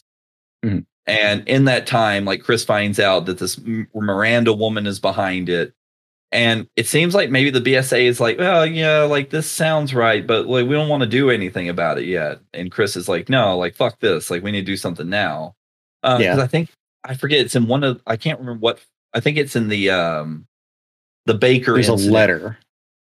Yeah, where for some reason Zoe gets a letter that was supposed to go to Chris, where the BSAA is telling him to stand down. They're like, "Hey, I get you're one of the founders of the BSAA, but we don't want to get involved in this yet." And Chris is basically "Fuck you guys, I'm going to take my best team and we're going to go do our own thing." That was really like I said, I really liked seeing Chris not follow orders, and kind of giving the finger to the authority. One thing I didn't understand was Chris, because it is very evident that it's kind of Chris's fault that they've been caught up in this. Mia said, "Chris, we followed what you said. We moved away." What I don't understand is why did Chris move them away closer to the village? That makes no sense. I think Chris used them as bait the whole time. What, to get I think at the end of the day, from Chris's perspective, he's like, Miranda's nothing that we can't handle. He's like, so they're never going to be in a harm's way. So I think Chris looked at it from the standpoint is I'm going to tell them, I'm going to keep them safe, give them a false sense of security, move them closer till I can draw Miranda out. Mm-hmm. But obviously at some point that fell through because Miranda was able to, the way at least it appears that it plays out is that Miranda somehow swapped places with Mia at some point under Chris's nose. We're not led to, at least the impression that I got was that until the very end, until the home invasion sequence, I don't think Chris actually realized until later that Miranda had replaced Mia with herself. Did they fill that in? Did he explain at what point he was hang on a minute, you're not Mia? I don't think it's unless I missed something or it was something really minor. I don't think so. I think it's kind of behind the scenes. They've been watching over the Winters household and they're like, okay, everything's business as usual. Then one day they're like, wait, something's up here. I think Miranda is now, or Mia is now Miranda, and then they figured that out. But I don't think that that was ever part of Chris's plan. Like, I think Chris thought that they could move the Winters there, draw Miranda out, and deal with Miranda before the Winter, like maybe even before the Winters even knew anything about it. And then one day, like, Chris realizes they fucked up, and Miranda's now, like, literally sitting on the couch next to Ethan, and God knows where Mia's at. See, that's one part that I'm confused about that doesn't seem to make sense. Later in the game, after you did the boss fight with Chris, and he's talking over the radio to his teammates, one of the questions that's when he's going through the cave is, how did Miranda find out about Rose? And even Chris and the other characters say, that's something we can look into later. So they had no idea that Miranda was interested in Rose at that point, or how she found her in the first place. So I'm trying to figure out how they got to that location with wanting to, bait Miranda.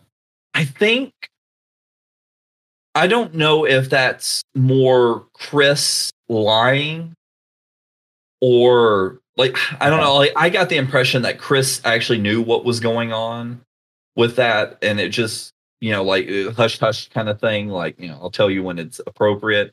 But I think, like, if it's not explained, I think Miranda knows about Rose because, again, like, I don't want to say it's obviously apparent, but I think it's very suspect and maybe apparent that there's something not right with Rose as a child, being a 14-pound baby.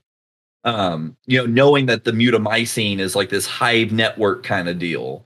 Like, I think, from the second, like, Rose was conceived, with Ethan being infected from 7 up until this point, like, Miranda's obviously, I think, been aware of Ethan's existence this whole time. She's been kind of like, oh, like, I'll just, keep an eye on him because I know he exists. And then when it comes time, for Rose to be born, she gets, like, little blip in the Mutamycin radar where it's like, oh, wait, hold on, there's something new here.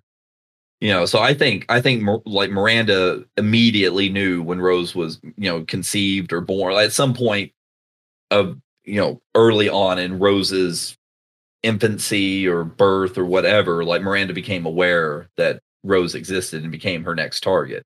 And I honestly believe, like, Chris knew, like, yeah, that she could have done that. And because at the end of the day, like I said, I just really feel like Chris used the Winters as bait to draw Miranda out. Yeah, that makes sense, because at the end of 7, you're meant to think that the mold is done because Evelyn is gone. But the fact is, she's not the source of it. So everything is just the same as it was. Ethan's the same as he was at the end of 7. So that makes a lot of sense that, if she was born, she could tell the potential of this newborn. She understood the plan, what she wanted to do. She was like, this is perfect. This is what I need to do. And at some point, Chris and them were aware of the Mutamycin, because they said in the game that there was other locations that there were outbreaks, but none of them as quick as this one. So that just leads you to believe that there are other incidents happening around the world involving this.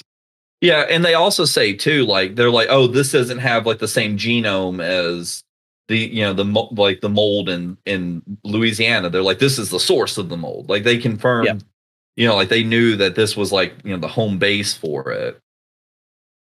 So, yeah. So, like, like I said, like, Chris blows, like, presses it off as, like, we can talk about that later. But I think that's kind of a smoke and mirrors thing. I think Chris knew what was going on the whole time and was like, I think the way Chris acts in this is it was like a capture Miranda at any, using any means necessary. Like, whether that means not telling Ethan things, not telling his team things. I think Chris was so focused on stopping Miranda that he, underestimated them. Yep. Yeah. And, like, played a lot of stuff close to the chest. And even, like, during the assault on the village through his, through the Alpha team, like, I think he was still playing things very close to the chest. And obviously, the ending of Resident Village, where it has Rose all grown up, and you see her pay respects to her father's tombstone. And there's a sinister being in the distance. Yeah, do we get to talk about that?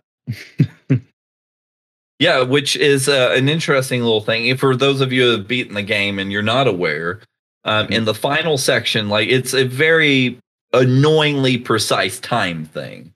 But in the final cutscene of the game, you can actually go into photo mode, pan the camera around where the vehicle stops, and you can see somebody standing in front of it. And if you pan it the right way, you can see a man standing in front of the vehicle, suspiciously missing a couple of fingers off of one hand. You know, so even maybe after all that, the father's story might not be done after all. Of course, it could be Miranda too. Oh no, well, there's a lot going on there. Yeah, you're not wrong there, because it does say his story comes to a close. So that may well be another Miranda-esque being. How interesting would that be? You know, plot twist, like, it almost like, what is that? Is it Terminator Salvation? Like, where the guy thinks he's a real human, but it turns out the whole time he was a Terminator. Is that Terminator Salvation?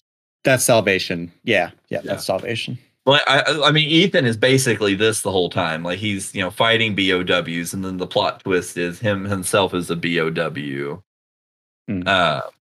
But that would be interesting. Like, I mean, you know, obviously this is way out in the speculation territory now, but, you know, we see this scene of Ethan, looks like Ethan's back, and like, he's like, yeah, guys, like, I don't know what happened. Like, I came back, you know, it's 16 years later, but like, I'm alive. And then turns out, nope, it's just, you know, like a weird, maybe unaware clone of Ethan with something nefarious going on. I think that would, like, I know that's way out in speculation left field, but I think it'd be fun to see. But this is where it gets interesting. If you had told me whilst I was playing Village and Resident Evil 7, oh, by the way, Ethan's dead, it's not so far out of left field. Yeah. Yeah. What I thought was interesting was Rose and the agent, their interactions, and like one of the little dialogues between the agent and somebody on his headpiece. Like, you see Rose, you know, on the bus, it looks like she's by herself. You know, you see, you know, a couple of other people sitting on the bus or whatever. But, you know, she goes to her father's headstone, and, you know, SUV pulls up, and, you know, the guy's like, oh, you know, hey, you know, Evelyn, you know, calls her Evelyn, pisses her off, and, you know, she, you know, delivers the line about, you know, I can do things that even Chris doesn't know I can do, like implying that, you know, she obviously has some kind of, she still has a connection with the mold, and she has some kind of, you know, like power involving that.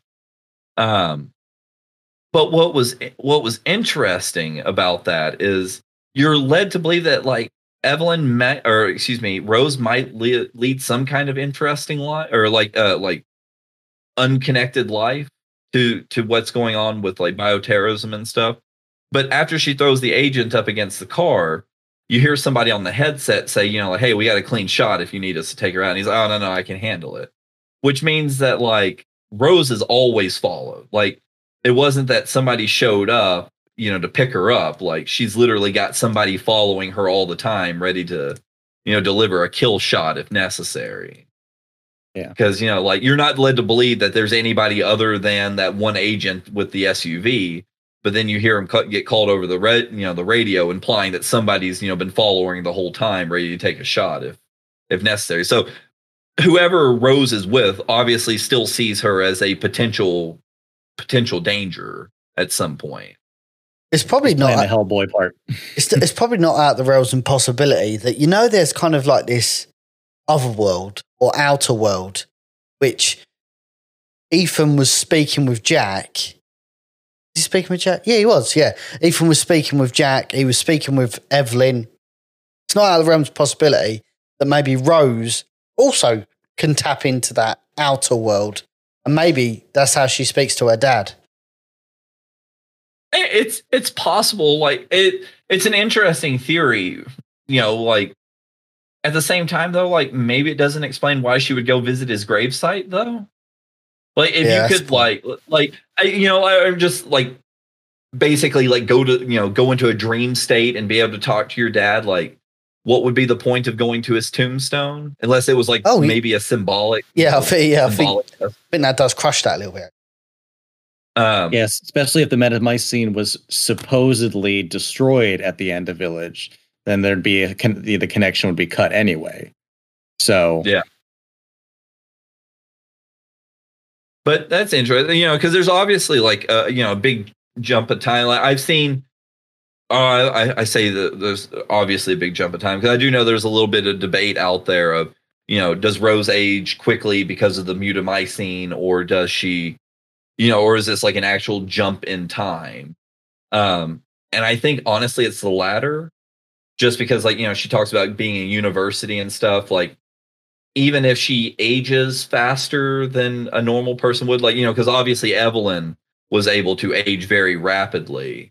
I don't think she would be in university doing stuff like it's I don't know. It's set up to maybe where she has like somewhat of a normal life. So, you know, I don't think she would be doing university if she was, you know, like 6 weeks old, regardless of how fast she grew because of the. Because a good point to that is Evelyn went from like a small child to a 90-year-old looking woman, but maintained the mental capacity of a child, where we're led to believe that Rose seems very cognitive, very young adult-ish. Like, you know, it seems apparently just because Evelyn aged rapidly, but stayed a child mentally, where Rose seems way more put together as a person. Definitely like acts appropriate for her age range. So I think there's like an actual like legitimate time jump between the end of Village and the epilogue. So, you know, I know, like I said, like, you know, who knows, but it also like it makes it sound like her and Chris have trained a lot as well too. So I think kind of that all kind of leads to there being a time jump versus she ages rapidly. She might actually still like age more quickly than the average person would because of the Mutamycin. But yeah, I don't think it's like a 6-month gap. I think there's at least a more than 12. I'd probably say 16 to 18-year-old time gap between the end of Village. This also makes Chris in his late 60s. Mm-hmm. Which I think would explain why he's not on screen. Yeah, that would have been that'd have been like the scene out of fucking Avengers, old Captain America. And he's like, maybe that's what he said. He was like, you know, oh, do you want to come to Ethan's grave? He's like, no, I don't think I will. But yeah, I mean, obviously that is the overall story arc in a nutshell. We did have some extra bits and pieces after the game. Mercenary mode making a return. Only single player this time around. Yeah, which I'm not too upset with the play style. I don't think a 2-player first-person Mercenaries would translate, like, especially with how different this this is. Like if Mercenaries and raid mode had a baby.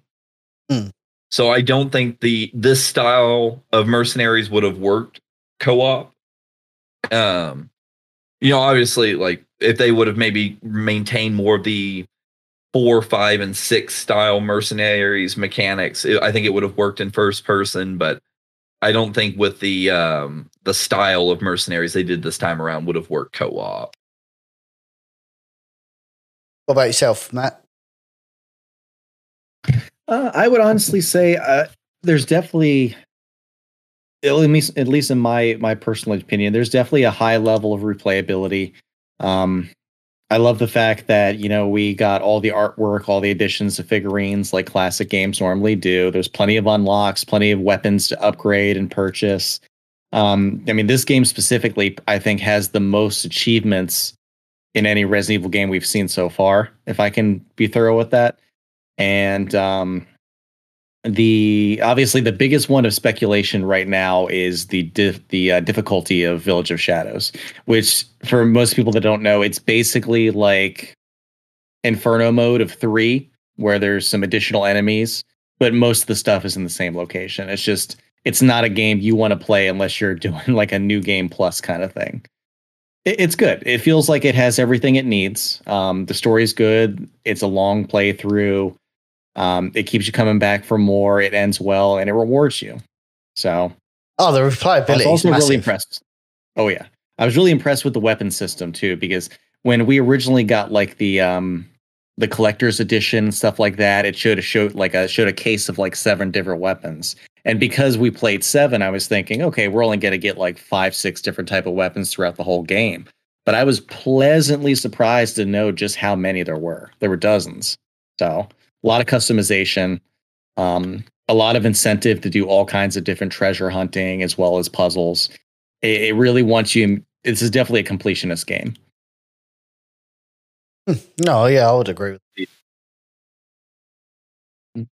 So, now that we've spoken about the story and some of the gameplay elements, let's talk about the ports, how the ports performed. Obviously, I spent my time playing the Series S version of Resident Evil Village, which performs extremely well. I had no problems with frame rate, held a solid frame rate the entire way through. And, and what was really cool, actually, and again, this is new to next gen, is that I turned my Series S off on like the Friday, and then I come back to finish the game on the Sunday, and I literally just pressed the power button, zoomed straight into the game, no saves, nothing like that, seamless, and it worked. Like the gameplay was seamless. There was no loading times at all, really, from what I remember. Really fluid and seamless experience. £250 console. What about you, Jesse? What was your experiences? What port did you play? For my first couple of playthroughs, I played the Steam port of the game. Running a higher end graphics card, i7 processor. So I thought the game looked just absolutely fantastic. And the special thing was I've been playing the Google Stadia port of it, which I've had a lot of issues with. Like, for whatever reason, like the game just runs but looks like garbage on my PC. But I have a lot better experience on TVs in my house with it. But running it on the TV in my living room, which is a 4K 60 FPS display. The game looks gorgeous on Google Stadia, which I was really surprised by. Uses if you have a metered internet connection, like I obviously recommend to stay away from Stadia because it just chews through data because you're streaming the game like you would a YouTube video. But all in all, the port, I was really impressed with it. It doesn't have as many options in the settings as I would like. I think they could have done a little bit more there because the settings are more dumbed down than even console port is. But all in all, really good port. Looks beautiful. Like I said, if you're running it on 4K or you're running it at 1080, 60 FPS. And the Steam version, I know people with better eyes than myself have had some problems with some of the aspects of the Steam port. But I thought it looked absolutely gorgeous. Definitely next gen performance and graphics for me. The ray tracing looks amazing. So I thought like the ports that I've played it on, played it on any consoles other than Google Stadia. But like I said, as far as it goes and PC goes, the game looks absolutely phenomenal. Matt, what was your port and experience? Any issues? On my port? My port was the PC Steam as well. I run a pretty similar setup to Jesse where it handles the graphics and the game very well. I had no issues. I had no lag time. My latency was fine. The game was absolutely beautiful. It was smooth as butter. The only thing that I noticed was in certain locations when there's more explosions than normal, a lot of the actual explosion flares will turn really bright red. But I wouldn't even consider that a problem with the game. That's the only thing that I noticed.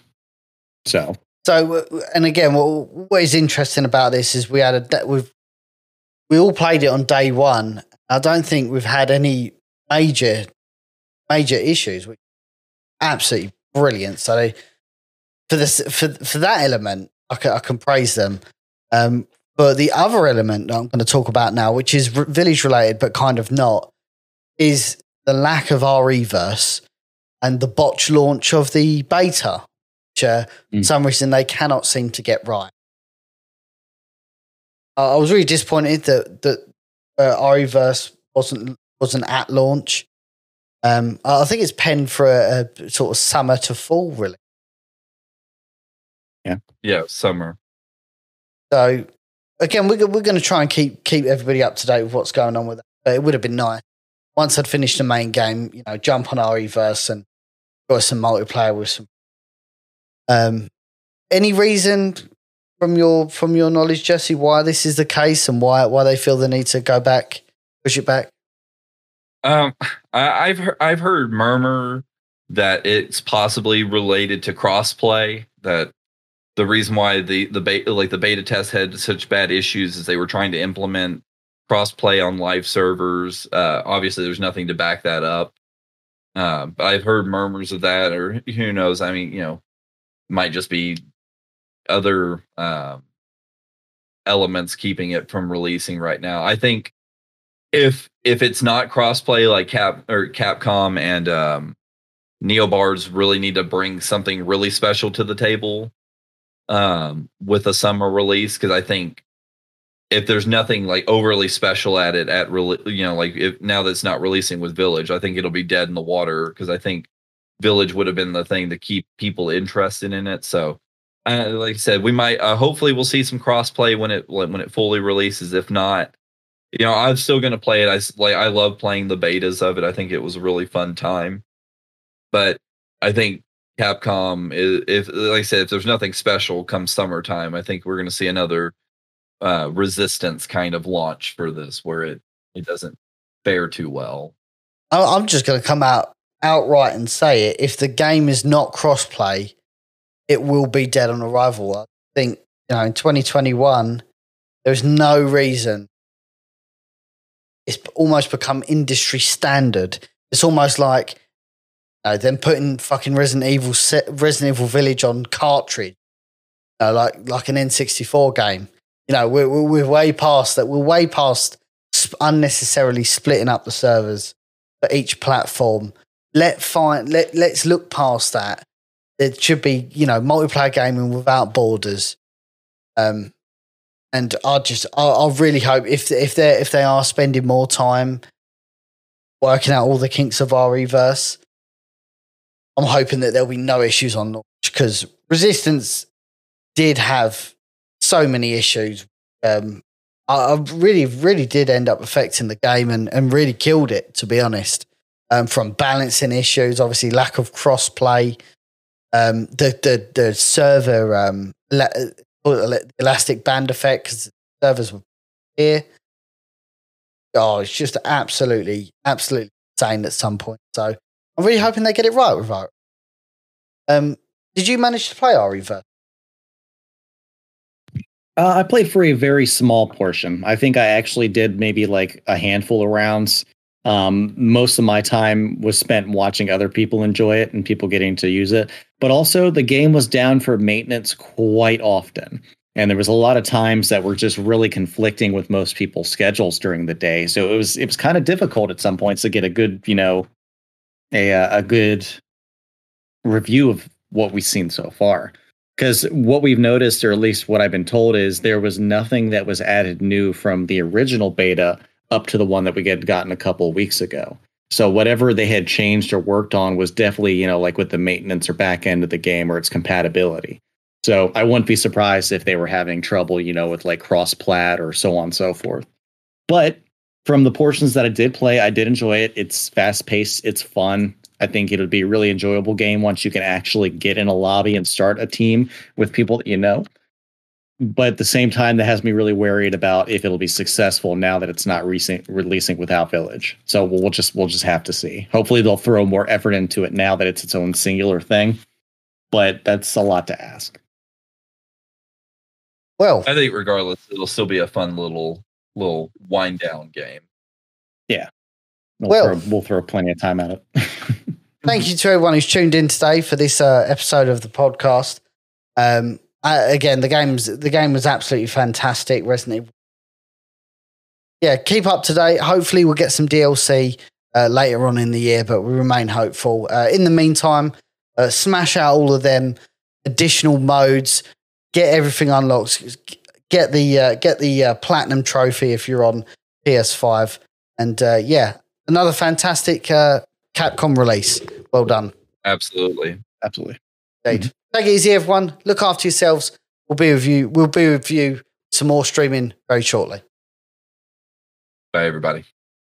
This holiday season, we all wish for hope and healing. Children and families who spend their holidays at the hospital deserve a reason to believe in first steps, in giggles, high fives, and hugs. For 150 years, Children's National Hospital has provided world-class care and groundbreaking research. Please donate today to help patients and healthcare heroes this holiday season. Visit childrensnational.org/holiday. That's childrensnational.org/holiday.